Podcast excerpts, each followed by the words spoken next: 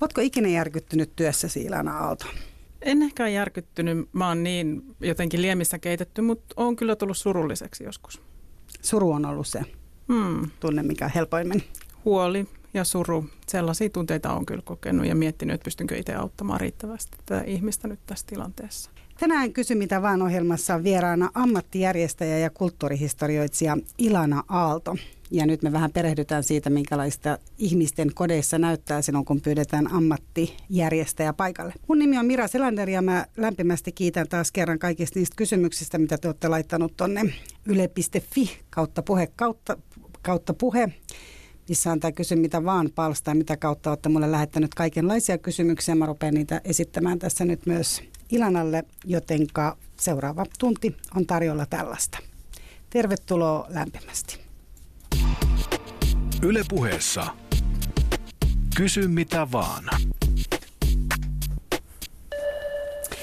Mä tiedän Ilana, että sä tulit nyt Turusta, mutta jos pitäisi valita joku toinen paikka maailmassa, eli kuulija kysyy, että missä sä asuisit, jos saisit valita ihan minkä paikan vaan? No varmaan Reykjavikissa, mutta nyt mä kuulin, että tota, sielläkin on niin paljon turisteja, että sieltä keskustasta on paikalliset muuttanut pois, että en tiedä, ehkä täytyisi miettiä tämäkin nyt uudestaan sitten. Siis ootko käynyt Reykjavikissa? Mä oon ollut siellä kesätöissä joskus, aikoja, aikoja sitten. Tekemässä mitä? Mä olin semmoisessa lastenpuistossa. Siellä sitten islantia, islantilaisia lapsia paimensin. Osasin suunnilleen Suomeksi. kymmenen sanaa islantia ja loput meni suomeksi.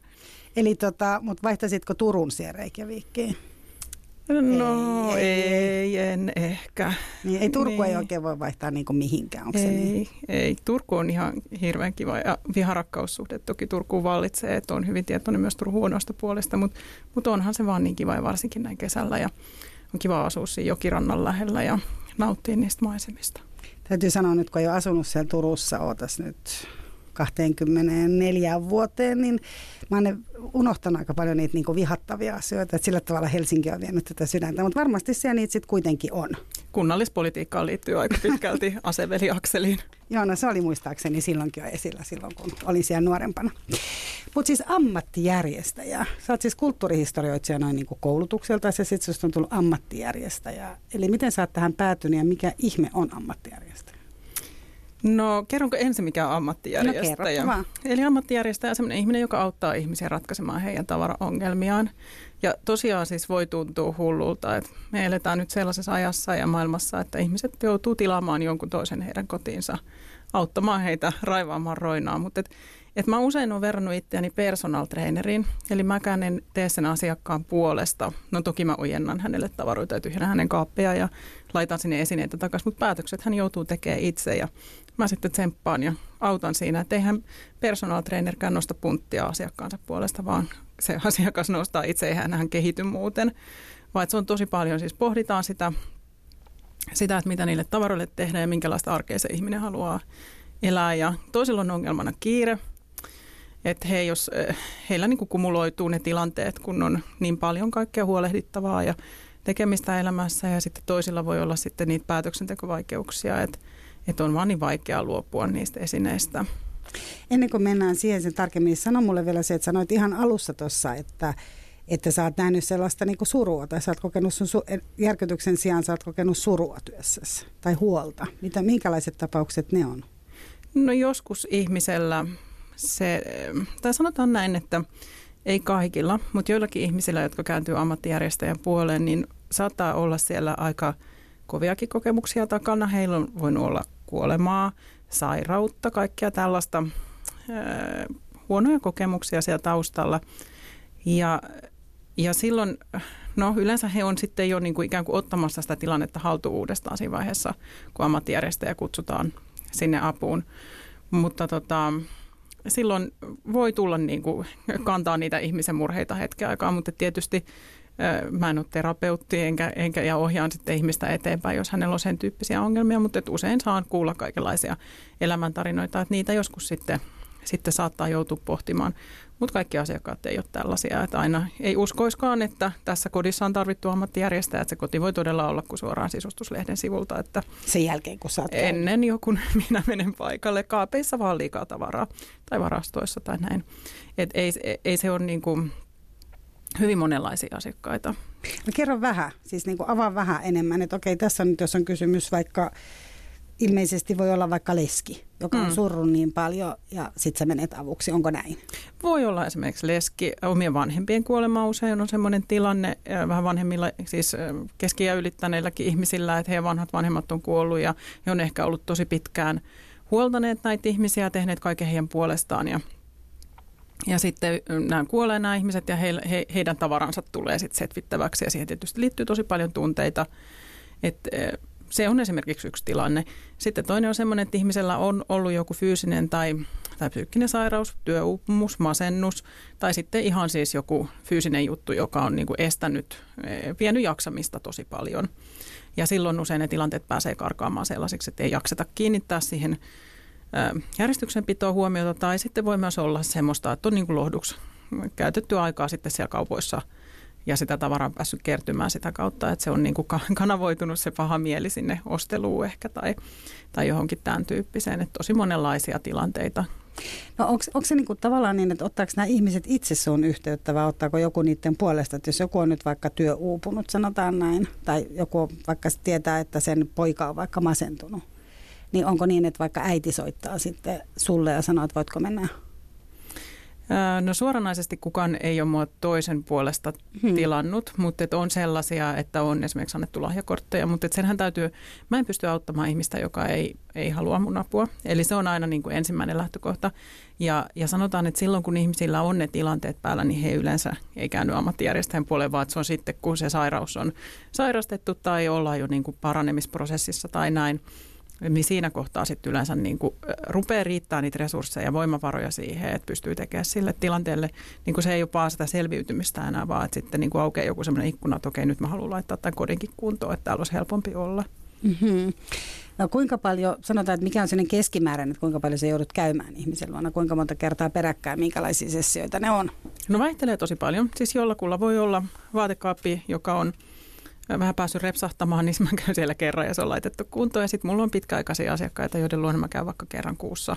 Niin kuin jatkuvasti? Jatkuvasti melkein. Siis et, et, et varmaan, no mä oon tätä nyt kaksi ja puoli vuotta tehnyt, että, että varmaan nekin projektit joskus tulee loppuun, mutta ei ole vielä tullut tullut kyllä sillä kenenkään kohdalla. Tai sitten on semmoisia niin muutaman kerran keikkoja, että, että on joku, minkä ihminen kokee niin kuin vaikeaksi tai on ollut hankala tai ei toimi arjessa ja haluaa etsiä siihen uusia ratkaisuja. Et, et nämäkin niin kuin vaihtelee kyllä mm. ihan tosi tosi paljon, mutta et mielelläni niin kuin tapaan sekä uusia ihmisiä ja on tosi kiva käydä niiden luona, joiden luona on käynyt pitkään. Se on niin kuin tuttuun kotiin menemistä. Mutta onko se semmoinen tavallaan se, että sanotaan, että tässä on vaikka Leena, joka hamstraa tavaraa tai ostaa tavaraa. Se käyt siellä kerran, kun sä menet seuraavassa kuussa, niin se on hamstrannut lisätavaraa. No ei oikeastaan. Mä luulen, että tota, ne, ketkä kääntyy mun puoleen, niin ne on jo niin kuin työstänyt sitä asiaa aika paljon ja ne haluaa muutosta. Ja, mitä, ja, ne, mitä ne on työstänyt? Mitä ihminen työstää um, silloin, kun se lähtee tällaiseen projektiin? Tota, varmaan sitä luopumisen pelkoaan. Että tota, No se on, se on niin yksi segmentti, joka sitä luopumisen pelkoa työstää ja sitten sit on tietysti niin ne toiset, jotka on vaan tosi kiireisiä eikä ehtinyt saada sitä, sitä niin pakkaa itse kasaan. Mutta et, että tota, sanotaan, että monet asiakkaista on semmoisia, että he on vaikka käynyt mun luennoilla, he on lukenut järjestämiskirjoja, he seuraa ryhmiä Facebookissa, he on niin kuin jo tavallaan vähän niin kuin in siinä jutussa, mutta he ei ole saanut sitä, joko ei ole saanut itse ryhdyttyksi tai sitten he ei saa sitä toimimaan sitä juttua että he on niin kuin valmiita sellaiseen elämänmuutokseen, jossa, jossa niin kuin lähdetään etsimään toisenlaista elämäntapaa ehkä tavaroiden suhteen kokonaan. Ja silloin he kääntyy mun puoleen ja silloin totta kai me saadaan pysyviä muutoksia aikaiseksi, koska he on jo paljon miettinyt sitä asiaa ja he ymmärtää sen, että he ei voi käydä ostamassa uutta niin kuin toisesta päästä koko ajan, jos he haluaa lisää elintilaa ja sujuvampaa arkea sinne kotiin. No ennen kuin mennään lisää tähän tavaraan, mitä se meistä kertoo, niin sano mulle nyt kuitenkin se, että miten sä kulttuurihistorioitsena päädyit nyt ammattijärjestäjäksi? Niin, se on kyllä tosi hyvä kysymys, että, että varmaan voidaan sinne tota, kultaiselle 80-luvulle palata, jolloin äiti tila savotakkaa ja mä luin niitä lehtiä silmät kiiltään ja posket punottaen. En osannut vielä edes lukea, vaan katsoin kuvia ja ne oli musta ihania. Että, että mulla on niinku semmoinen paikka kodeille mun sydämessä. Että mä oon todella niinku kotientusiasti ja seuraan myytäviä asuntojen ilmoituksia ihan vaan vaikka siksi, että se on mun mielestä hauskaa. Mutta tota, sitten mä kuitenkin jotenkin päädyin kulttuurihistorioitsijaksi, mutta sielläkin mun niin kuin työ ja kiinnostuksen kohteet on aina niin kuin pyörinyt jollakin tavalla kodin ja arjen ja, ja aika paljon myös vanhemmuuden ympärillä, mutta tällaisissa kysymyksissä. Ja, ja sitten tota, mietin ihan niin kuin mua kiinnostaa myös sisustaminen, mutta se järjestämisessä itse asiassa on niin kuin ekologinen aspekti, mikä oli niin se, joka puhutteli mua ehkä enemmän. Et, et sitten tota, sitä tavarasta irti päästäminen, niin kuin tiedät, se, sitä Niin, ja myös niin se, että sit, sitä kautta kun me tota, tehdään joku suuri raivaus elämässä, niin yleensä ihmiset tulee tosi kulutuskriittisiksi sen kautta. Että se on mun piilo-opetussuunnitelma myös opettaa kulutuskriittisyyttä ihmisille. Et, et se tulee niin kuin luontaisesti siinä sivu, sivussa semmoisena oheistuotteena, että se myös kiinnosti mua. Mutta et, että tota, yliopistotyö on tosi hauskaa, mutta et sitäkin ihminen jaksaa aikansa ja sitten voi kokeilla jotain ihan muuta. Ja tässä nyt ollaan ja on siis tosiaan myös tietokirjailija, että en ole niin kuin hylännyt tätä ajattelutyötä työtä myöskään. Hyvä. Yle puheessa. Kysy mitä vaan. Näin on ja Ilana Aalto täällä vastaa kysymyksiin, jotka nyt varmaan liittyy kotiin ja tavaraan ja siisteyteen ja epäsiisteyteen. Jos sä nyt ajattelee niin kulttuurihistoriallisesti ajateltuna, kun sä on niin kodit kiinnostanut, minkälainen on suomalainen koti sun mielestä tänä päivänä? Mi, mi, niin kuin minkälaisia ne on? Hirveän yksityisiä. Ja, ja tota, myös... Eli sinne ei pääse? Joo, kyläily on vähentynyt jo 40 vuoden ajan, tiedetään tilastoista. Ja me et, otetaan ne kalenterit esiin ja katsotaan ainakin kolmen viikon päähän. Tai, tai mua, mä kerran kutsuin yhtä ihmistä, niin hän sanoi, että, että ehkä sitten kesäkuussa, kun lasten harrastuskausi on ohi, ja tämä oli siis joulun tienoilla käyty keskustelu, että tota, me ollaan tosi kiireisiä ja, ja se varmaan heijastuu meidän koteihin sitten myös niin kuin siinä, siinä järjestyksessä, jota me pystytään pitämään siellä. Mutta et, et sitten me ollaan kyllä myös niin kuin tosi kiinni niissä meidän kodeissa, että et ihan hirveästi ihmiset kokee häpeään tunteita, että jos heillä ei ole tarpeeksi siistiä, ei voi kutsua. Ei voi myöskään kutsua niitä, niitä vieraita sinne ja, ja tota, pahaa mieltä, jos joku arvostelee, olipa se koti sitten siisti tai sotkunen, niin ne otetaan hyvin henkilökohtaisesti, jos siitä kodista sanotaan jotakin. Mm. Et ne on vähän niin kuin meidän lasta kehuttaisi tai moitittaisi, niin samalla tavalla henkilökohtaisesti me otetaan ne kotia koskevat arvostelmat. Et ja tätä mä ajattelin, että suomalaisille on, tai mulla on syntynyt sellainen käsitys, että suomalaiset on, mä en itse sisusta, mutta suomalaiset aika kovin sisustamaan. Että se on semmoinen niin kuin, ja varmaan aika tämän niin kuin naisten harrastus enemmän, jos voi tälleen tyypitellä. Tuntuu heti pahalta, että näin on ja varmaan miehetkin paljon sisustaa, mutta kuitenkin näin stereotyyppisesti sanoisin, että tuntuu, että kuitenkin naiset pitää enemmän vaikka niitä sisustusblogeja, jos nyt näin sanotaan. Niin tavallaan se on musta mielenkiintoista se, että kun täällä niin hirveästi esimerkiksi sisusta laitetaan sitä kotia, ja missä sä sen sitten näytät, siellä blogissa vai? Jos ei sinne niin kerran kyläänkään pääse. Niin, mä luulen, että varmaan semmoinen johtotähti on sellainen niin kuin oma mielihyvä ja sellainen, että on joku rentoutumisen ja rauhoittumisen paikka, jossa voi olla oma itsensä. Että se ainakin on niin kuin se kotien ideaali, mutta sittenhän siellä on tosi paljon sitä stressattavaa myös siellä kotona. Että se on aika semmoinen niin tunteiden paikka myös ihmisille, että, että onko se sitten häpeää vai rentoutumista vai, vai tota sitä stressiä, että mihin tahansa katsoo, niin toikin kasa pitäisi noi pyykit on tuossa ja, ja noi rimat pitäisi lyödä tonne kiinni. Ja se on totta, se aiheuttaa paljon sellaista ja tietysti musta tuntuu, että varsinkin, että silloin kun lapset on pienempiä, niin se tekee vielä ehkä vielä enemmän – koska sä tietysti oot siellä fyysisesti myös aika paljon enemmän niin kuin pakotettuna olemaan ja on sitä kaaosta, että ihmiset varmaan kärsii siitä tosi paljon, vai koetko näin? On, ö, mitä mä sanoisin, se on niin kuin tämmöinen skaala, tai, tai miksi tämä nyt kutsuu, siis niin kuin tämmöinen jana, jonka toisessa päässä on ne, jotka on hyvin siisteyden kaipuisia, ja toisessa päässä on ne, jotka, niin kuin, joita ei yhtään haittaa, joku vaatekasa voi olla lattialla, ne vaan kävelee sen yli eikä edes huomaa sitä. Ja kaikki ihmiset niin kuin sijoittuu johonkin kohtaan tässä, mutta että jos on siellä, siellä siistin päässä semmoisen, se, mä oon käyttänyt sitä vertausta, että haluaa niin kuin ne maton hapsutkin suoristella niin kuin naapurissakin suunnilleen, niin jos sä oot siellä päässä, niin silloin kyllä käy ahdistamaan se, että, että sitä, lapsethan on niin kuin pääasiassa olemassa sitä varten, että ne levittää tavaroita ympäri asuntoa niin kyllä se käy raskaaksi sitten katsella sitä ja käy myös raskaaksi kontrolloida sitä koko ajan, että ne tavarat menisivät takaisin tai itse kuljettaa niitä niin kuin mm. sitä samaa vauhtia kuin joku taapero kuljettaa. Sitten jos on vielä niin kuin puoliso, joka mahdollisesti vielä sotkee, niin sehän niin. on niin kuin ihan tämmöinen niin kuin ihan, että jos sanotaan, että siinä on sitten iso, iso prosentti, joka häiritsee sun olemassaolos. Sä et ole psykologi, mutta tavallaan pystyt varmasti hyvin kommentoimaan myös se, että miten se kertoo ihmisistä tavallaan se, se siisteys ja epäsiisteys niitähän yritetään aina luokitella luovuuteen ja ei-luovuuteen ja miten sä sen näet?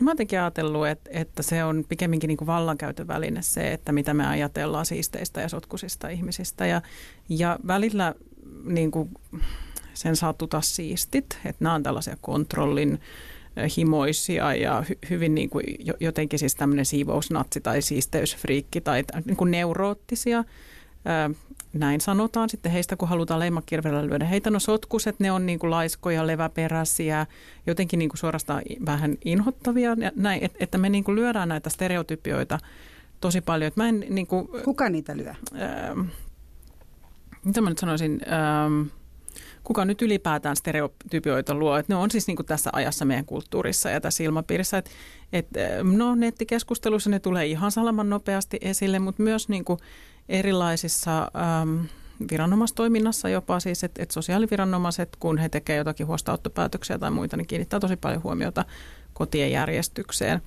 Ja se näkyy sitten siellä, tätä on ihan tutkittu, että se näkyy siellä tota, päätöksissä. päätöksissä sitten. Se saattaa vaikuttaa siellä, että onko siellä ollut järjestystä vai ei. Ja, ja vanhemmat itse saattaa vedota, kun he kirjoittaa vastineita sitten siihen, että kyllä meillä voi olla sotkusta, mutta on meillä silti siistiä. Ja, ja näin, että, että mä niin kuin näen siinä tosi paljon tällaista niin vallankäyttöä suuntaan ja toiseen. Ja, ja välillä me halutaan niin nostaa niitä siistejä ja välillä me taas niin niitä sotkusia, että se on niin kuin, ne on niin luovia ja, ja, ja jotenkin niin kuin tässä käy koko ajan tämmöinen, mutta että kyllä yleisesti ottaen voisi sanoa, että siistit on vähän enemmän niskan päällä tässä keskustelussa. Että, että kyllä varmaan niin kuin se yleinen ilmapiiri on se, että siisteyttä arvostetaan enemmän kuin sotkusuutta.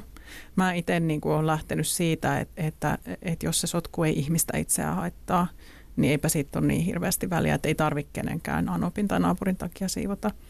Ja no sanotaan, että sitten jos niin tuhoeläimet rupeaa juoksen nurkissa, niin sitten sit on naapureillekin haittaa, mutta et, et, et niin ihan semmoinen joku yleinen epäjärjestys, niin eihän se, se, että jos ei se sua haittaa, niin sitten oot vaan siellä ja nautit elämästä ja teet asioita. Mutta onko se pahempi se, niin se lika vai sotku? Koska mä itse henkilökohtaisesti, joka en hirveästi sotkus häiriinny, niin, mutta liasta kyllä. Se lika on Joo, niin siis pahempi. tätä on niin antropologit tällaiset selittänyt jotenkin, että se olisi joku tämmöinen ihmisen niin koodattu juttu, se lian inho ja että se, että se tavallaan myös se sotkun inho liittyy sit siihen lian inhoon, että eihän niitä kokonaan voi niin kuin erottaa toisistaan, koska sotkua usein seuraa lika lika, koska sen sotkun alta on niin kuin vaikeampi pitää siistinä kuin että jos sulla on kaikki ihan tyhjät tasot, niin totta kai on helpompi puhdistaa tai näin.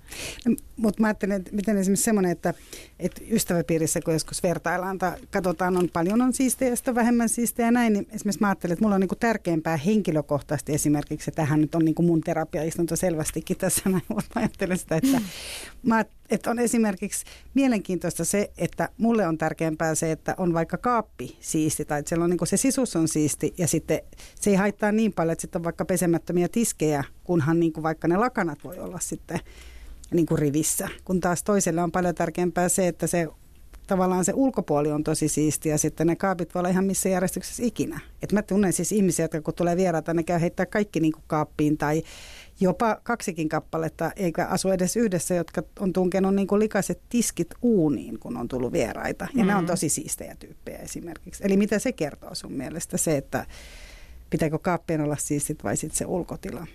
No mä sanoisin, että sä varmaan kuulut vähemmistöön nyt tässä asiassa. Onko näin? Et, että tota, ja se just, että et, et me otetaan se ikäkassi ja nopeasti kerätään siihen ne lojuvat tavarat ja työnnetään ne sen lauteiden alle – kun vieraat on tulossa ja sieltä niitä muuten sitten löytyy, kun mä menen käymään. ne, pitää ne on niitä jemmakasseja, ne on unohtunut sinne, kukaan ei oikein enää muista, että miksi ja mitä, mitä, mitä niillä on tapahtunut, mutta siellä on niitä ikään kasseja ja niitä sitten ruvetaan selvittämään, mitä niissä on. Mutta se kertoo mun mielestä siitä, miten niin kuin se ihmisen kunniallisuus liitetään siihen siisteyteen. Että et täytyy niin kuin esittää sitä täydellisesti siistiä silloin, kun ne vieraat tulee, jotta ne ei näkisi minussakaan mitään vikaa ja mä oon niin kuin, täydellinen ja hyvä ihminen ja saan myös sitten sen kiitoksen siitä – ja joskus moitteen, koska kyllä multakin on kysytty, että, että, niin kuin, että miten teillä on näin siistiä tai jotenkin sillä niin kuin moittivaa äänesävyyn, että se on ollut, ollut paha asia. Paha asia jotenkin. niin, eli sä vastasit itse myös sen kysymykseen, että sun oma koti on siis siisti. No juu, ei ole, koska mulla on tota, tosi hajamielinen puoliso ja kolme lasta, niin että ei kyllä pysy tavarat paikallaan, mutta se perustuu sitten taas tämmöiseen kaikille ajatteluun, että sitten kun tarvii siivota, niin sitten ne saa kyllä nopeasti paikoilleen ne tavarat, että se ei niin kuin pääse ylitse – ylitsekäymättömäksi, mutta kyllä mä oon niin kuin siellä en ole matohapsujen suoristelija, mutta on niin kuin lähempänä sitä päätä, että et, et kyllä mä niin kuin nautin siitä, että jos mun koti on siivottu ja perhe pysyy poissa muutaman tunnin, että mä saan olla siellä ihan rauhassa hetken ja niin kuin nauttii siitä siivotusta kodista, mutta sitten se on salaman nopeasti – ja siitä on vaan sitä siedätyshoitoa, täytyy vaan koittaa kestää muitakin Mutta minkä se, niinku, minkä se järjestää? Onko se niin, että se pää on sitten niinku järjestyksessä, kun se koti on järjestyksessä? Mitä me niinku järjestetään sun mielestä? Mitä sä meet järjestää ylipäätään, kun sä meet ihmisten koteihin järjestää? No oikeastaan se järjestäminen on sillä vaan tosi pieni osa loppujen lopuksi sitä työtä, että paljon isompi osa sitten on sitä raivaamista että raivataan turhaa ihmisen elämästä, että silloin olisi niin kuin aikaa muuhun. Että jos silloin aina kaapit sellaisia, kun se avaa, niin sieltä tippuu jotakin ja se ei löydä sen esineitä, sillä menee paljon päivässä aikaa, että se etsii jotain ihan perusjuttuja, niin kuin silmälaseja, lompakkoja, avaimia ja kännyköitä ja tällaisia. Niin, ja myös siitä, että ostaa koko ajan uusia, että kun ei ne löydy ne sakset tai mitkä lie jotkut, niin sitten käydään ostamassa uusia. Niin se on, on niin semmoisia arkisia haittoja, joita pyritään eliminoimaan sillä, että ensinnäkin vähennetään ne turhat tavarat sieltä kotoa ja sitten määrätään paikat niille lopuille, vaikka niitä jäisi paljonkin, niin että me tiedetään, että meillä on niin saksien paikka tässä ja täältä löytyy sakset ja tänne ne palautetaan käytön jälkeen. Niin musta se järjestäminen on loppujen lopuksi aika pieni osa sitten siinä, että se päätöksenteko siitä, että mitä tavaroita pidetään tai mitä poistetaan, niin se on paljon isompi osa loppujen lopuksi. Kyllä siinä mun mielestä niin järjestetään ihmisen koko elämää ja sitä, että, että minkälaista arkea hän haluaa. Näetkö ihmisistä esimerkiksi sen, että jos sä saat jonkun kodin vaikka järjestyksen, että nouseeko hänen itsetunto tai tuleeko semmoinen, niin kuin, näetkö sä ihmisessä semmoisen ihan niin kuin muutoksen? Kyllä on siis näitä just, jotka niin kuin jotenkin energisoituu suorastaan siitä ja, ja saa niin semmoisen boostin, että vaikka on itse yksin vaikea tarttua siihen asiaan, että kun mä oon käynyt siellä, sanotaan, että mä oon tehty vaikka kolme tuntia yhdessä, niin sitten tämä ihminen jatkaa vielä niin kuin sen jälkeen sitä hommaa, jota hän ehkä muuten niin kuin inhoa eikä ryhdy siihen, että yhdessähän se on hauskaa. Oli se sitten niin kuin ystävä tai ammattijärjestäjä, jonka kanssa sitä hommaa tekee, niin se, se on niin kuin kiva, kun siihen tulee se vuorovaikutus ja se.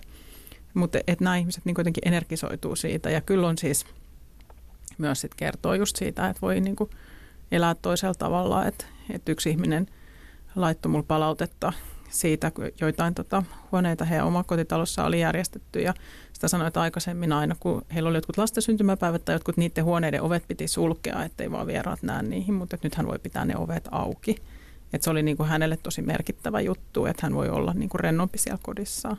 Ja onko se niin, että ihmiset sitten alkaa kutsua enemmän myös ihmisiä kotiin, koska äsken kuitenkin puhuttiin myös siitä, että ihmiset on aika yksityisiä niiden kotiensa mm. suhteen, että vieraatkin tietysti sotkee, jos sä oot niin kuin siisti, siisti ihminen, niin vierashan sotkee sun sitä järjestystä. Niin, se, se tulee. Sitten La- ei mielellään pyydä. Lapsivierat varsinkin saa hirveän kaauksen aika.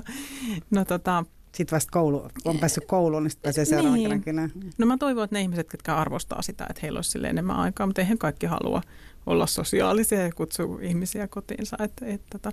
Mutta tämä kotiin kutsuminen on kyllä siis niin kuin monikerroksinen juttu. Et mä oon jo pitkään ollut vähän huolissaan siitä, että, että kun ihmiset ei voi kutsua niin kuin kotiinsa ja että heidän sosiaalinen elämä jotenkin rajoittuu siitä, mutta et, et mulle ei ollut tullut tällainen mieleen, minkä sitten yksi ihminen sanoi mulle, että hän ei voi myöskään ottaa kutsuja vastaan, koska hän kokee, että hän ei voi olla vastavuoroinen. Et se rajoitti häntä niin kuin sitten siinäkin. Hän sanoi, että on tylsää sitten aina jossakin kahvilassa tavata tai, tai näin, että hän ei voi, voi niin kuin enää mennä ystävien luo, koska hän ei voi sitten kutsua niitä tai hän kokee siis, että hän ei voi kutsua niitä omaan kotiinsa. Että et jotenkin aika surullista kyllä mm. mun mielestäni. Mutta sitten mä oon ainakin itse tälleen niin kuin omakohtaisessa elämässä huomannut sen, että jos kodin pitää silleen aika auki, että et vaikka se ei olisikaan ihan viimeisen päälle siisti, edes ne lakanakaapit, mutta sen pitää silleen aika avonaisena, että sinne voi tulla vaikka ne tiskit ei olisi laitettu ko, niin kuin koneeseen sun muuta, niin olen kiinnittänyt huomioon siihen, että, että jos tulee sellaiset tosi siistit ihmiset kylään, niin kyllä ne kiinnittää siihen huomiota, mutta tavallaan se myös kyllä helposti rentouttaa sitä olemista. Eli, eli kyllä ihmiset myös helposti sitä, että täällä voi olla tälleen, mm. enkä tarkoita, että ne niin mitä voi leipiä siellä tiputtelee lattialle, vaan ylipäätään se, että se ei ole niin nokon nuukaa. Kyllä mun mielestä ihmiset arvostaa sitä, että voidaan niin kuin kutsua ja että voidaan käydä – yllätyskylässäkin jopa on ihan, Sekin, ihan niin. kadonnut konsepti tällainen, mutta et, et, et mä ainakin arvostan sitä, että mä voin mennä, että mulla on ystäviä, joille ei ole, jotta ei tarvitse niin kuin nuolla lattialistoja ennen kuin heille menee. Että niin. et se tuntuu niin kuin mukavalta, että et nämä ihmiset ei ole niin ta- turhan tarkkoja tästä asiasta. Niin ja voi vaikka keittää sitten mm. niin kuin pussillisen sitä pasta- ja tomattikastiketta, että se ei ole niin, niin kuin iso juttu. Niin, että tavallaan, että sitä kynnystä voisi madaltaa. Ylepuheessa Kysy mitä vaan. Näin on ja tällä kertaa vieraana on ammattijärjestäjä kulttuurihistorioitsija Ilana Aalto Suomen Turusta. Tota, äh, no sä, sä oot tietysti paljon tekemisissä semmoisen äh, trendin kanssa kuin konmaritus. Eli onko puhutaan ihan konmarittamisesta? Eli tuli tämmöinen japanilainen Maria Kondo, joka lanseerasi muutama vuosi sitten sellaisen aatteen, että ihmisten täytyy ruveta tosiaan niin putsaamaan elämää turhasta tavarasta. Taisi olla just silloin samoin aikaan, kun säkin olet aloittanut duun tai työt. Ja, ja tota, ihmisten täytyy ruveta putsaamaan elämäänsä paitsi turhasta tavarasta, niin sitä kautta kaikista turhista asioista myös. Ja tästähän on tullut aivan valtava trendi ja ihmiset tekee tätä. Tuli jo toinen kirja ja muuta. Eli suomalaista lähti tähän, mä en tiedä onko muualla maailmalla yhtä intopäällä, mutta siis suomalaista lähti tähän ihan villinä. Ruotsalaiset ei ole ollenkaan niin innostuneita. Mistä? Niillä on varmaan joku tällainen tanskalaismielinen hykkä siellä, että niitä ei niin kuin, ne haluaa ympäröidä itsensä ihanilla esineillä tai, tai jotenkin näin. Amerikkalaiset on myös tosi innostuneita konmarista, mutta nyt mä luin artikkelin, jossa sanottiin, että japanilaiset ei ollenkaan puhu itsemarittamisesta, vaan heillä on joku tämmöinen, oliko se nyt danshiri, muistanko mä oikein, että se on tämmöinen paljon minimalistisempi juttu, käsite, jota he sitten käyttää, kun heidän pitää tyhjentää tavaraa. Mutta tämähän on ihan niin kuin, mieletön ö, maailmanlaajuinen, maailmanluokan ilmiö tämä konmarihomma, että se on 40 kieleen käännetty se kirja. Että siinä on niin kuin jotakin, joka todella on puhutellut ihmisiä ja mä luulen, että, että länsimaissa varsinkin, niin, niin se on jotenkin iskenyt tähän aikaan, jossa meillä on jo tosi paljon. että Suomessakin on 40 vuotta jo eletty siinä, mitä kulutustutkijat kutsuu niin kuin onko se nyt sitten runsauden vai yltäkylläisyyden aika, mikä se käsite oli, mitä he käyttää, mutta 80-luvulla jo on ollut meidän elintaso ihan tosi korkea. Ja ajattelin, että sieltä asti me ollaan kerätty sitä tavaraa meidän koteihin, eikä ole hirveästi kyseenalaistettu sitä juttua, että, että kyllä siihen niin kuin joku Marie Kondo vähän on tarvittu sanomaan. Ja on näitä ollut muitakin, että se on 80-luvulla Amerikassa tuli ammattijärjestäjät ja Japanissa se alkoi jo 90-luvulla, että sielläkin on ollut elintaso tosi korkea ja asunnot pieniä, että, että siellä on silloin jo haettu näitä näitä ratkaisuja ja meille se tuli nyt sitten, että me, meillä niin kuin jotenkin tämä saturaatiopiste on tullut vastaan, että ihmiset on tosi alttiita kyllä tälle, tälle sanomalle. Voin olla väärässä, mutta mulla on vähän syntynyt sellainen käsitys, että, että tavallaan semmoinen niin minimalistisuus, semmoinen, että se tosiaan se koti on järjestyksessä, tavara on aika vähän, niin se on jonkinlainen menestyksen merkki. Ja sitten tulee taas käsitys taas toisaalta siitä, että, että sitten on kaiken maailman niin kuin halpahallit täytänä tavaraa ja kirpputorit, mitä sitten hamstraa, olisiko niin kuin tavallaan se ehkä ei niin vauras väki käy sitten hankkimassa niin kuin, tiedätkö, pulkan, mitä tarvitaan sitten niin kuin kolmen talven päästä, kun sen siitä halvalla saa. Onko mä oikeassa? No kyllä ja ei. Että tota, mm, jos ylipäätään – liitetään elämänhallintaan. Sitä pidetään semmoisena elämänhallinnan merkkinä, mutta jos me ajatellaan ihmisiä, joilla on vaurautta, niin heillä on suuret kodit, joissa on paljon kaappeja ja paljon varastoja. Sinne mahtuu tosi paljon tavaraa. Heillä käy siivoojat, jotka pitää heidän asunnot kunnossa. Että se ei välttämättä ole niin kuin heidän henkilökohtainen saavutus, että se tilanne on tämä, mikä se on. Ja, ja sitten taas, jos me ajatellaan ihmistä, joka on köyhä tai jolla on ollut köyhyyden kokemus, niin se on hyvin itsestäänselvääkin, että se tekee sellaisen epävarman olon, jolloin sä et voi luottaa siihen, että jos mä nyt laitan nämä kesäkengät pois, jotka on kyllä vähän huonot, mutta näitä voisi vaikka käyttää, jos tulisi joku tietty tilanne. Vai niin, kesä. Vaikka kesä, tai kesä. sanotaan vaikka jotkut juhlakengät, jotka hiukan puristaa, että jos olisi kesähäät, niin mä voisin laittaa nämä tai jotkut tämmöisen, tämmöinen juhlatilaisuus, niin mä nyt kuitenkin säästän ne, koska sitten jos mä laitan ne pois, niin se tilaisuus voi tulla ja mulla ei olekaan varaa ostaa uusia. Et se on musta niin kuin hyvin ymmärrettävä tavallaan se varautumisen ajatus ja se on myös Suomessa hyvin yleinen, että ei tarvi edes olla kauhean vähävarainen, kun meillä on jotenkin vielä vähän niin kuin, jos ei äidin, niin isoäidin maidossa nämä pulaajan opit, että sitä voi vielä tarvita. Ja sit, sitten se jotenkin niin kuin jää se tavara sinne kaappiin sitä päivää odottaa. Että kyllä sitä liikaa tavaraa on. Sitä on sekä rikkailla että sitä on köyhillä, mutta se ehkä kertyy sinne koteihin vähän erilaisen prosessin seurauksena ja, ja, ja sitten kun tavara on tosi halpaa tänä päivänä ja sitä saa vaikka ilmaiseksi ja ja myös saattaa ihmiset tehdä ihan karhupalveluksia, että jos heillä on joku vähävarainen ystävä, niin he niin kuin antaa niitä omia ylimääräisiä sinne, eikä siinä oikein voi kieltäytyäkään. Ja sitten on niin kuin niiden tavarakasojen kanssa että niin kuin vähän sopi, melkein sopivia vaatteita kassillinen tai näin. Että kun lapset kasvaa isoiksi, niin ne odottaa sen viisi vuotta jossain niin kuin just saunan lauteiden alla. Niin, kodissa, jossa ei ole 254, niin ne todellakin laitetaan sinne saunan lauteiden alle sitten, että ei ole mm. muuta paikkaa. Joo, jotenkin... Äh, muistelee sitä, että miten esimerkiksi just pula-ajan, jos ajattelee vaikka omaa isoäitiään, eli tavallaan piti säilyttää, leivinpaperi käytettiin useampaan kertaan ja kauniit suklaarasiat säilytettiin ja muuta vastaavaa. Se varmaan niin törmää kaikenlaisiin sitten, kun tosiaan lähtee näiden vanhempien ihmisten koteja esimerkiksi tyhjentää. Mitä sä, mitä sä sieltä löydät?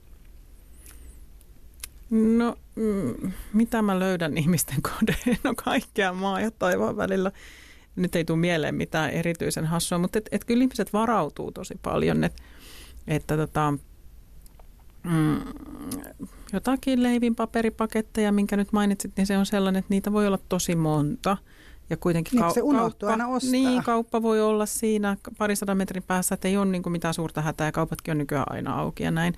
Mutta et, et jotenkin, niin kuin, onko se sitten sitä, että et tulee se mieleen, että nyt mä voisin leipoa ja onkohan siellä ja ostetaan ja ostetaan ja ostetaan. Mutta sitten kun se on niin epäjärjestyksessä se koti, niin ne leivinpapereilla ei ehkä ole yhtä ainoa paikkaa, vaan niitä on vähän siellä sun täällä. Niin on vaikea pysyä hollilla siitä, että onko mulla, onko mulla nyt sitä leivinpaperia tai että onko mulla sitä jopa kymmenen vuoden tarpeeksi jo siellä kotona. Että et niin tämän tyyppistä siellä tulee paljon vastaan. Että, että niin kuin, ja se voi olla mitä vaan, siis nyt vaikka leivinpaperia, mutta sukkia, ihmisiltä voi löytyä niin kuin satoja pareja sukkia, heillä on vaan kaksi jalkaa, että se on niin kuin semmoinen ihan tavallinen, tavallinen ryhmä niin kuin esineitä, että melkein mitä vaan voi löytyä hirmuiset määrät, että et jotakin tota... Niin kuin sukat että niitä saa, niin annetaan ne joululahjaksi, levinpaperi sentään niin, ei, mutta sukathan niin. on sellaisia, että sit jos kaikki mummot ja tädit antaa vaikka lapsille silleen varuiksi, että sehän on ollut niin. semmoinen entisajan ainakin. Mä uskon, että mun ö, yksi asiakas ei pahastu, kun mä sanon tämän, kun me ollaan tästä hänen kanssa keskusteltu, että mä kerran käytin esimerkkinä, että kodista voi löytyä vaikka 12 sakset ja sitten me suunnilleen löydettiin hänen pienestä keittiöstä suunnilleen se määrä saksia. Että tota, mm, tämmöistä ihmisiltä löytyy ja se on niinku tavallaan ymmärrettävää, että he on päätynyt siihen tilanteeseen niinku erilaisten olosuhteiden, ö, olosuhteiden seurauksena, mutta se se, sitten se rupeaa paljastua sieltä ja toiset toruu itseään hirveästi siinä, että sitten joutuu vähän niin kuin sanomaankin heille, että älä nyt noin rumasti itsellesi puhua, että, että onpa mä tyhmä ja kylläpä mä oon ollut tyhmä se, että semmoista niin kuin, se sisäinen ääni on hyvin semmoinen niin kuin moittiva ja, ja he kokee niin kuin suurta epäonnistumista mm. siinä, että mieluummin ajattelisi, että nyt otetaan tämä tilanne haltuun, että ei se nyt niin vaarallista ollut saksia ne vaan. Mutta onhan siinä varmaan kuitenkin myös sellainen ikäluokkakysymys, eli tavallaan että ei varmaan niin kuin tämän päivän nuoriso tuskin hamstraa 12 paria saksia. Ei tietysti ehdikään vielä siinä vaiheessa, mutta niin kuin muutenkaan. Että, et, et, et, huomaatko se siinä, että kuitenkin niin kuin uutta sukupolvea tulee, että nämä ei ole sotaa läpikäyneitä, niin kuin itse emme ole mekään. Niin, kyllä ne niin kuin isoimmat tavaramäärät karkeasti ajatellen on siellä eläkeikää hipovilla ihmisillä, koska heillä on omat tavarat, sitten heillä on perikunnista tulleet tavarat ja sitten heillä on heidän aikuisten poismuuttaneiden lasten tavarat. Eli niin kuin meidän tavarat on siellä heidän varastoissa myöskin. Et, et heillä niin kuin saattaa olla tosi paljon, mutta kyllä mun nuorimmat asiakkaat on kolmekymppisiä, että kyllä heillekin niin kuin ehtii, on ehtinyt kertyä. Ehtii kertyä, että, että se on vaan se ostaminen niin hirveän helppoa ja aina se tavara ei tule ostamalla, vaan se voi tulla yllätyksenä ja pyytämättä ja on tosi vaikeaa jossakin kauppakeskuksessa, kun saa jonkun ilmaisjutun, niin sanoa, että kiitos, hei mä tarvit tollasta. Se tuntuu tosi tylyltä. Mutta mihin me tarvitaan sitä tavaraa? Mitä ihminen niin ostaa? Tai mitä ihminen ottaa vastaan? Mi- mi- mihin tunteeseen se sun mielestä tapahtuu? No eihän me osteta tavaraa itsessään ollenkaan. Me ostetaan onnellisuutta ja menestystä ja hyvinvointia ja rakkautta ja ties mitä. Et, et kaikkia näitä, mitä myös mainostajat osaa tosi taitavasti meissä niin kuin herättää näitä tunteita, että kun kun nostat tällaisen kellon, niin näytät menestyvältä, tai kun sulla on tuommoinen laukku, niin sitten niin ja näin. Et, et, et, tota, Entäs tos... niistä halpahalleista esimerkiksi, jos ajatellaan, että on ihminen menee halpahalliin ja se ostaa vaikka vaan. No okei, no silloin se tietysti rupeaa pitää huolta niin kuin painostaan, mutta sanotaan nyt vaikka, mitä se nyt voisi olla? No se voisi ostaa vaikka pesusieniä kymmenen kappaleen paketin. Niin mutta sehän... sekin on käytännöllistä. No sekin on käytännöllistä, mutta mä ajattelen, että, että, että jos sä ostat jotakin halvalla, niin se on tämmöinen niin sulovileen efekti, että ostaa kun halvalla saa. Ja se, siinä niin kuin varaudutaan siihen, että, että, että tätä on myös tutkittu, että joillakin kuluttajilla tavallaan sen kuluttamisen päämotiivi on rahan säästäminen. Ja se ei oikeastaan niin väliä, että mitä ostetaan ja että onko se loppujen lopuksi kahden taloudellista, mutta jos se on alennuksessa tai jos sitä saa vaikka viisi kahden hinnalla tai jotakin tällaista, niin tulee sellainen olo, että nyt mä oon ollut hirveän säästäväinen ja mä oon tosi taloudellinen ihminen, kun mä oon nyt ostanut näitä. Että et se voi myös olla niinku sen tyyppistä niinku sitä säästäväisen identiteettiä, jota ostetaan silloin, kun tartutaan siihen edulliseen tarjoukseen. Tuossa on toi toi vaate, jonka normaali hinta olisi 50 ja nyt sen saa 15 eurolla, että kannattaa ottaa, mä säästän 35 euroa. Tosiasiassahan sulla on mennyt se 15 euroa esineeseen, jota sä et ehkä tarvinnut alun perinkään. Niin onko se säästäminen myös semmoinen, onko se, tota, onko se myös niin kuin nykyajan identiteetti vai onko sekin semmoinen, että se on jäänyt sinne sieltä jostain niin kuin sodan jälkeisestä elämästä? Tai? No siinä on vähän erilaisia näitä, että tota, siellä on tosiaan nämä säästäväiset ja, ja niitäkin on vähän niin kuin eri sorttia, että on nämä tarjoushaukat ja sitten on ne, joille se säästäväisyys on niin kuin semmoinen niin kuin hyvin sitä kunniallisuutta, semmoista hyvää kansalaisuutta. Ja, ja, mutta et sitten toisaalta niin kuin eletään sen että pitää myös kuluttaa, että pitää ostaa, että kansantalouden pyörät pyörii. Niin se on, se on myös yksi niin. slogan kyllä, että se varmaan se, saatu niin toimimaan On hyvin. aivopesty meidät kyllä niin kuin ostamaan kaikenlaista, mutta sitten on semmoinen uusi segmentti nousemassa, jolle on tosi tärkeää eettisyys ja, ja, ja ympäristöystävällisyys ja laatu, jotka on hyvin kärkkäitä myös tarttumaan siihen, että jos he huomaa, että joku firma jossakin tekee jotakin vilunkipeliä, käyttää jotain alihankkijoita jossain kehitysmaassa tai näin, niin he nostaa somessa nopeasti älläkään ja, ja on niin kuin tämmöisiä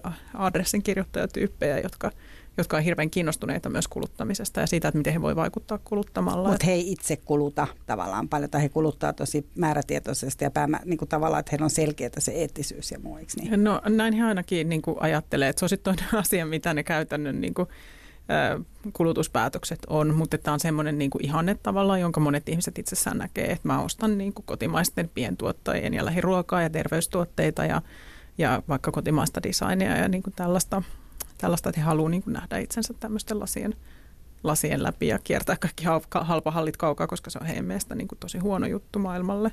Mm.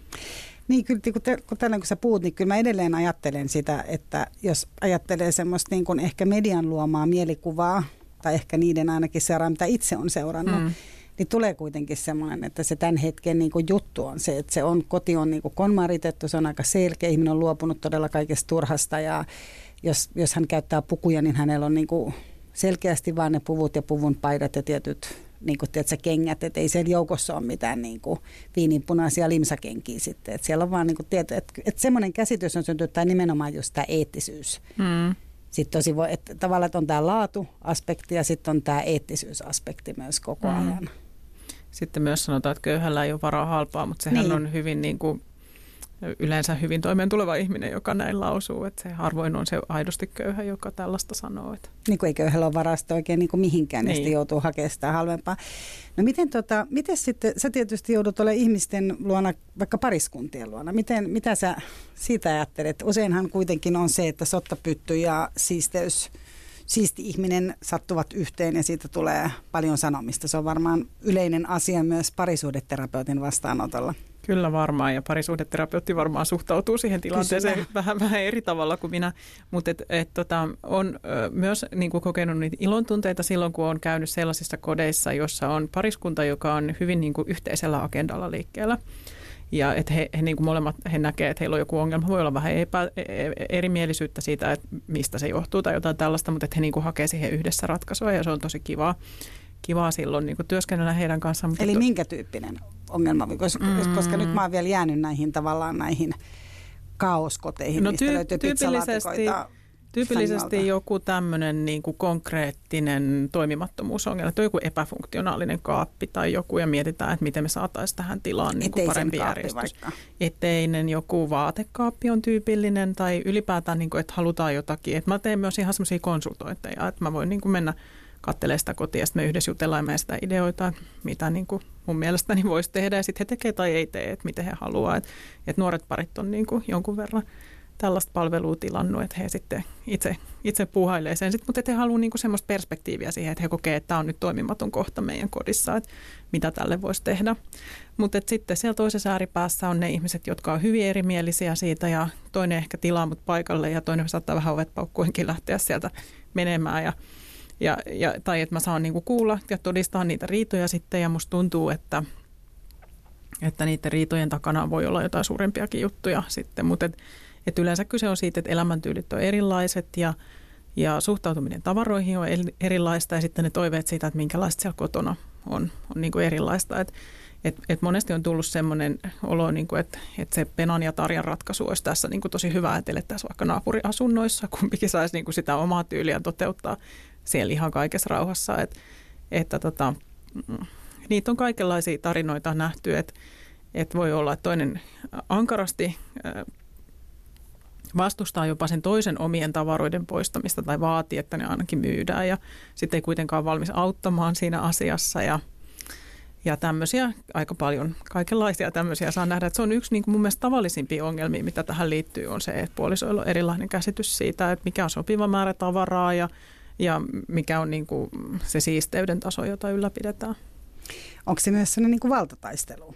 aspekti jotenkin. Kyllä siihen varmasti kietoutuu tällaisiakin. No miten sitten, kun sä oot jonkun tällaisen pariskunnan luona, vaikka jotka rupeaa riitelee, eikö se nyt ihan mielettömän kiusallista? Sä voit jatkaa niin se työtä siinä, se ruvetaan, niin tää, ruvetaan riitelemään jostain niin haarukoiden määrästä ja toinen kävelee ovesta ulos. Niin ihan niin kuin...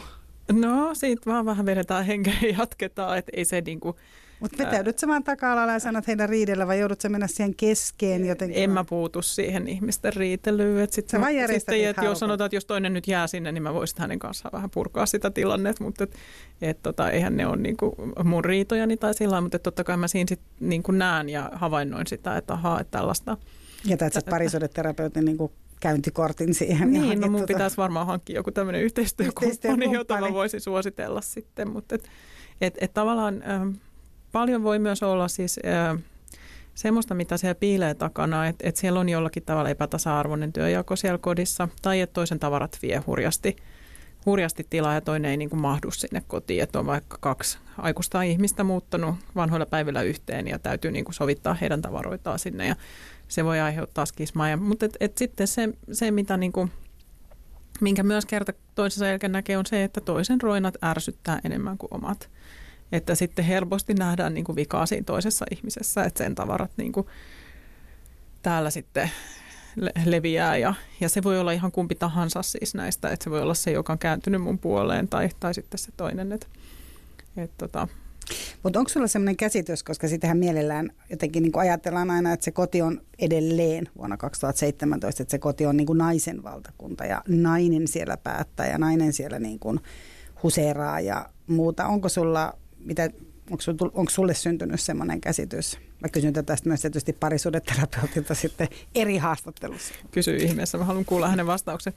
No mä oon sitä mieltä, että, että yllättävän sitkeästi on. Siis ajattelee, että meillä on niin kuin feminismiä ja naisasialiikettä meillä on ollut jo sieltä 1900-luvun alusta ja, ja feminismiäkin tässä jo niin kuin se 40-50 vuotta ja, ja vähän kauemminkin. Ja silti vaan se on niin sitkeä se perintö, joka tulee sieltä sieltä 1800-luvulta, jossa niin kuin määrättiin, että miehet edust, e, niin kuin edistää kansakunnan etua siellä julkisessa elämässä ja naiset kasvattaa uusia kansalaisia kotona. Että se on se niin kuin naisten suuri kutsumus ollut tai heille annettu kutsumus, ja, joka, niin kuin, jonka perintö edelleen siellä vaan niin kuin, siellä liinavaatekaapeissa ja astiakomeroissa komeroissa pyörii, mutta kyllä siis paljon näkee myös niin kuin, tasa-arvoisia suhteita ihan eri ikäisilläkin ihmisillä, mutta et sanotaan, että yleensä aina se on nainen, joka ottaa muuhun yhteyttä, vaikka olisi kyse pariskunnasta. Et muistan yhden tapauksen, jossa oli mies, joka otti yhteyttä, mutta mulla ei ollut yhtään asiakasta, joka olisi ollut pelkästään niin kuin,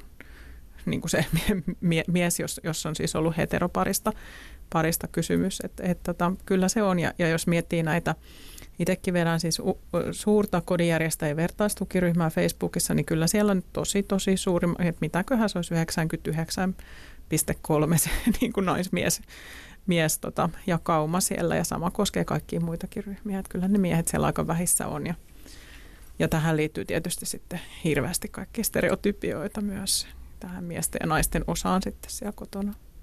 Niin, on se tietysti silläkin tavalla mielenkiintoista, että kun edelleen kuitenkin puhutaan, että jos ollaan vaikka kuuluisassa Ikeassa, niin aina että miehet vaan kulkee siellä perässä ja niin kuin naiset valitsee ja näin. Että kyllä tavallaan se tuntuu tietysti tyrmistyttävältä, että näin on, mutta oli vaan nimittäin mieleen sitä, että olisiko se niin, että että kun sä sanoit, että naiset ottaa yhteyttä, niin voisiko kysymys olla myös sitä, että na, olisiko naisen sitten helpompi hakea apua?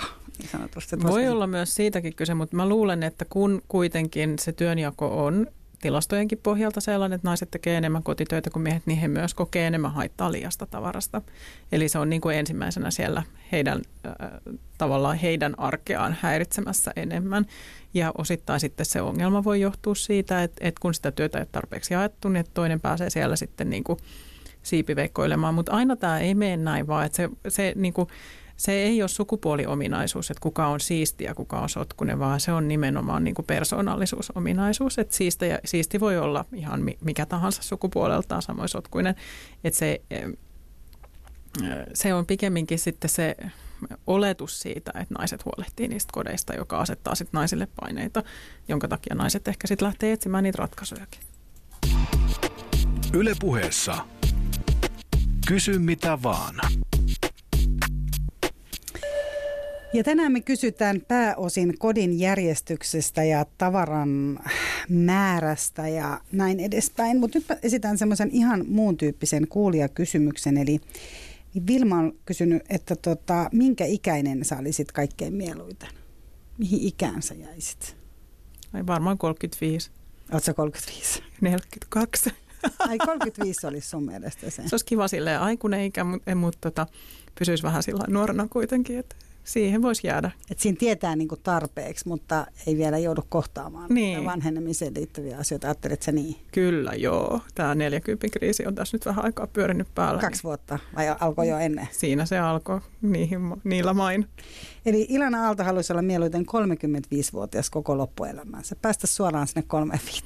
Aika kauhean. Se voi 80 voisi ruveta vähän väsyttää, jos se 35-vuotisuus. No sä et ole ainoa, jos eikö täällä aika paljon etsitä sitä ikuista nuoruutta anyways. Tota, ää, no miten sitten, kun ihmisillä on tietysti heti niin kuin, tulee mieleen se, että miten nämä kaikki niin kuin, kun perheessä on esimerkiksi lasten tekemiä piirustuksia ja on maitohampaita ja on tiedätkö, kaikenlaista. Lapset, lapsetkin on erilaisia, että osa haluaa niin kuin, laittaa nallet kiertoon saman tien, kun häiritsee ja toinen ei millään niin kuin anna äidin niitä ottaa sieltä, äidin tai isän ottaa mm-hmm. niitä sieltä pois. Tota, miten sä, mitä sä sanoisit niin kuin neuvoksi siihen? No nämä on niitä tunnetavaroita, jotka on tosi vaikeita, että, että jos ajattelee lapsen kasvua, niin kyllä kirpasee, kirpasee se, että joutuu niinku niitä pieniä vaatteita kaseeraamaan sieltä pois, jos, jos on tai vaikka ei olisikaan niin kuin toiveissa hankkii lisää lapsia, niin aina se tuntuu niin kuin itsekin sen oman ikääntymisen siinä sitten kokee ja, ja sen, että kylläpä meni taas nopeasti tämäkin vaihe elämässä. Että et, et sehän on semmoista niin kuin hirveän konkreettista elämänkaareen liittyvää tava, niin kuin tavaratyötä jotenkin se. Ja, ja sehän, tämähän on nyt tätä klassista metatyötä myös tämä niin kuin lasten tavaroiden pyöritys, että, että äidit sitä hoitaa ja se vaan on fakta, että, että näin tapahtuu. Varmasti joissain perheissä myös isät hoitaa sitä, mutta et, et kyllä mulla on niinku semmoinen vahva käsitys, että se on just, just sitä, että onko ne nyt, koulu alkaa, onko, onko kaikkea mitä tarvitaan ja päiväkotitossuja ja reppuja. Eikä ja koskaan mitä. ole. Siis niitä ei ole koskaan. Ei tarpeen. niitä tarpeeksi ajoissa niin kuin hankitaan ja jos hankitaan, niin sitten käy just niin, että ne päätyy sinne ikäkassiin ja ne löytyy sieltä mm. sitten, kun ne lapset on kasvanut siitä koosta, koosta ohi. Että on myös nähty moneen kertaan, että se varautuminen ei aina ole paras mahdollinen tapa vastata näihin. Mutta et, että tota, ylipäätään muistoesineiden säilyttämiseen, niin, niin siihen muutamakin pointti. Yksi on sellainen, että miksi niin tunkea ne sinne kaapin perälle ja ottaa ne esille vaan muuttojen aikaan. Että jos sulla on jotakin rakkaita muistoja, oli ne sitten niitä mummon virkkaamia pitsilakanoita tai, tai tota, lastenmaitohampaita, niin tee niistä taulu, tee niistä verhot, ota, koristettyyn. Ota ne niin jotenkin siihen arkeen tai jollakin tavalla, että niistä voi niin nauttia. Että se voi olla vaikka se vaatekaapin oven sisäpuoli, johon laitetaan niin jotakin tällaista esille, jos ei sitä halua niin ihan, ihan paraatipaikalle pistää. Ja, ja toinen on se, että, että mitä nyt tulee vaikka lasten taideteoksiin, niin vaan parhaiden parhaat säilytetään.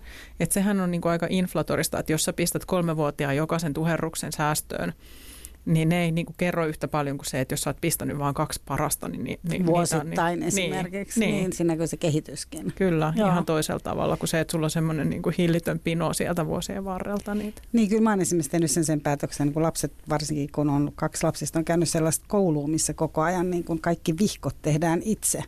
Ja tavallaan niitä on niin hirveä määrä, kun syytti, että on nähnyt siellä, siellä tota, koris, lehti, ulkona lehtikorissa he ovat nähneet omat vihkonsa, niin mä oon tehnyt esimerkiksi sen päätöksen, että mä säilytän vaan äidinkielen niin kuin vihkot tai jos on joku tänne, missä he kertoo niin kuin itsestään. Että, että se sama historian vihko jo niin kuin, kaikillahan on ne samat historian vihot siinä ja, mm. ja muuta. Ja totta kai niin kuin näkyy ne, kun siellä niin kuin myös piirretään, mutta että ihan mahdottomaksihan se tulee muuten. Mm. Että jonkinlainen, enkä mä tiedä, harva ihminen varmaan sitten kuitenkaan nelivitosena tai edes seitsemänkymppisenä haluaa katsoa niitä omia piirustuksiaan silloin, kun on kymmenenvuotias. Mm. No osa haluaa, mutta et musta tuntuu, että jos niitä on sata, niin ei niitä jaksa. Että tämmöinen rajaamisen tekniikka toimii monen. Että et myös esimerkiksi niillä, että jos haluaa säästää niitä vauva, vauvatarvikkeita ja pieniä lastenvaatteita ja muita, niin klassinen ratkaisuhan on se äitiyspakkaus. Mutta se on aika iso. Et, et, mutta et voi määrätä itselleen, että mulla saa olla tämä yksi joku laatikko ja sen enempää, että jos sitä tulee lisää, niin mä otan jotain pois. Ja tämä niinku toimii monien erilaisten tällaisten tavaroiden kanssa, jotka niinku tuppaa laajenemaan holtittomasti. Ne voi olla jotakin harrastelehtiä tai ihan mitä vaan, että et käyttää sitä rajaamisen tekniikkaa. Ja toi on musta hyvä rajaus, että ottaa ne äidinkielen vihkot sieltä. sieltä. Mutta et, et mitä tulee lasten tavaroihin, niin, niin mä oon löytänyt itseni yllättävänkin tiukasti olevan sitä mieltä, että, että pitäisi lapset itse pistää valitsemaan että mitä he haluaa säästää ja mitä ei. Toki vähän lapsesta riippuen, mutta et, et yleensä niin kuin just, että ei tulisi sitä, kun mä oon sitten tavannut näitä aikuisia ihmisiä, joilla on se kokemus, että kun olin koulussa, äiti oli heittänyt mun pehmolelut pois sillä aikaa.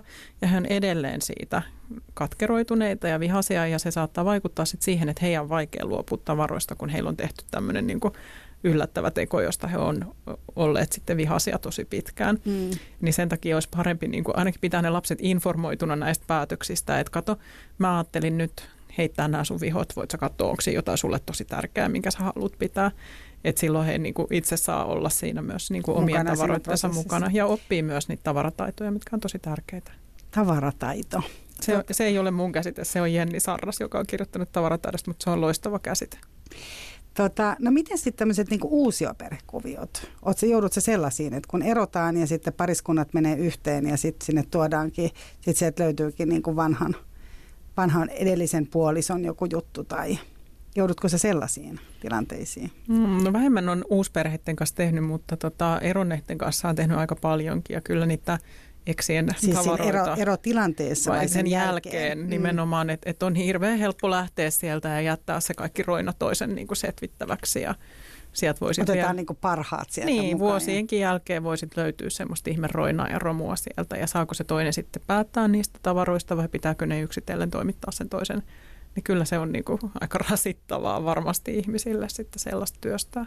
Mutta sulla on semmoisia asiakkaita on sitten paljon? On siis niitä, niitä että et avioerohan on yksi niistä sellaisista kriisitilanteista, jonka jälkeen voi, voi sitten jossakin vaiheessa haluta sen ammattijärjestäjä sinne kotiinsa. No miten sitten ennen esimerkiksi, jos ajatellaan, että, että on ollut tosi tärkeä elementti kotona on ollut vaikka kirjahylly. Miten tänä päivänä? Nythän sen konmarituksen myötä siinäkin, kun konmaritus, eikö on vielä sen, että siinä pitää aina ottaa jokainen esine käteen ja katsoa, mitä se mulle tuottaa, niin tavallaan se, että et, et nyt on pitänyt niin Dostojevskit heittää sit pois, vaikkei niitä ole sanonut 40 vuoden aikana luettua. Kaiken huippu oli se, että pitää repiä ne sivut, joilla sanotaan jotakin merkityksellistä ja säästää vain ne revityt sivut. Et Marie Kondollakin on niin aika hassuja neuvoja mun mielestäni välillä. Mutta kirjat on hirveän erityisiä erityisiä esineitä. Tota, mm, kollega, jonka mie- nimeä tässä nyt just kovasti mietin, niin hän on tota, kutsunut niitä lämpimiksi esineiksi. Ja se on musta tosi hyvin sanottu, että nehän on ystäviä, muistoja, kokemuksia, niihin liittyy tunteita, kaikkea. Että jos ihminen on kirjaihminen, niin se on kirjaihminen ja, ja silloin kirjat varmasti tuottaa sitä iloa, jota konmari perää, että – et silloin hän pitää ne kirjat kodeissaan, mutta et, et sitten kirjaihmiset ei hirveän mielellään myönnä, että heillä voi liittyä myös, että voi myös olla siis tämmöisiä edustuskirjahyllyjä. Ja heilläkin voi olla edustuskirjoja ja, ja tota, kerran yksi ihminen jakoi tota, yhdessä ryhmässä sellaisen kokemuksen, joka puhutteli mua, että hän oli konmarittanut kirjahyllyään ja, Ja äh, hänellä oli kahdessa rivissä kirjoja ja siinä eturivissä oli ollut jotakin tällaisia äh, maailmankirjallisuuden klassikoita tai jotain semmoisia sivistysteoksia ja sitten siellä takana oli ollut pokkareita tai jotain viihdekirjallisuutta. Ovat sellaisia dekkareita. Varmaan jotain tämän tyyppistä tai oliko ne sitten ihan jopa jotain harlekiini homma. Mutta sitten kun hän oli konmarittanut, hän oli niin rehellinen, että hän oli huomannut, että ne klassikot ei tuota iloa. Hän oli pistänyt ne pois ja ottanut eturiviin ne semmoiset kevyet kirjat, jotka tavallaan ei anna hänestä hirveän ehkä sivistynyttä, sivistyneen lukijan kuvaa. Että tavallaan kun hän kuunteli vain itseään eikä miettinyt, että mitä muut musta ajattelee, niin, niin silloin niin kuin hänelle tuli ihan eri kirjat esiin. Mutta et, et kyllähän tähän niin kuin, ä, todella paljon siis ä, liittyy myös semmoista niin kuin sivistyneistön ylenkatsetta sitten muita kohtaan, ketkä ei lue. Ja onhan se siis oikeasti ongelma, että meillä on esimerkiksi hirveän määrä poikia, jotka ei opi koulussa lukemaan. Että, että, että tota, jotain yhteyksiä näillä asioilla ehkä on, mutta sen mä näkisin, että se on lähinnä niin kuin sisustustrendi, että ei ole kirjoja olohuoneessa vaikka, että se halutaan pitää hyvin semmoisena niin tyhjänä. Mutta sitten olen myös oppinut muun muassa viime vuoden Hapitaremessuilla paljon puhuttiin siitä, että tämmöinen pesämäisyys ja lämpöisyys on kotona nyt taas trendi, niin eikö siihen just niin kuin kirjat liitykin? Että nämä voi olla myös vähän tämmöisiä. Niin, niin että se ei ole välttämättä niin kuin sen sivistyneisyyteen liittyvä mm. asia enää. Niin vaan se on, niin, koska muistan, että joskus se on kuitenkin ollut sellainen, mm. että just jollain niin kuin tavallaan kouluttamattomalla perheellä ei ole ollut kirjahyllyä, mm. tai sitten, että on ollut just se semmoinen, mm, mitä, mitä ne nyt oli, sellaisia NS-kirjahyllyjä, missä oli semmoiset, missä oli niinku mm. baarikaapit ja kaikki muut samassa. Sitten sulla on siellä niinku ne neljä joululahjaksi saatu kirjaa. Ja sitten, niinku, mm. sitten taas on tota, kirjahyllyjä, niin kuin kaikki paikat tai kirjoja, kaikki paikat täysin, että on teetätetty kirjahyllyjä, niin kyllä sillä on tehty aika iso mm. ero niin kuin, tavallaan eri yhteiskuntaluokkien välillä, mutta että se on ilmeisesti nyt siis vähentynyt. No mä en oikeastaan tiedä, onko se vähentynyt. Että kyllä niin kuin nytkin muutama vuosi sitten Teuvo Luuman sanoi haastattelussa, että et miten se oli jotain, että kirjahylly on aikansa elänyt ja hän ei edes ymmärrä, miksi joku jotakin pokkareita säästää. Ja sitten siinä oli jotakin ihmisraukkaa haastateltu, joka sanoi, jos oli nuoria, että hänellä ei ole, ei ole kirjoja kotona eikä hän edes tunne ketään, jolla olisi kirjoja kotona. Ja sitten nousi ihan hirveä haloo, että sitä pidettiin niin moukkamaisena, että voi edes tällaista tunnustaa. Hei lämmin kiitos Ilana Aalto, ammattijärjestäjä. Yle puheessa. Kysy mitä vaan.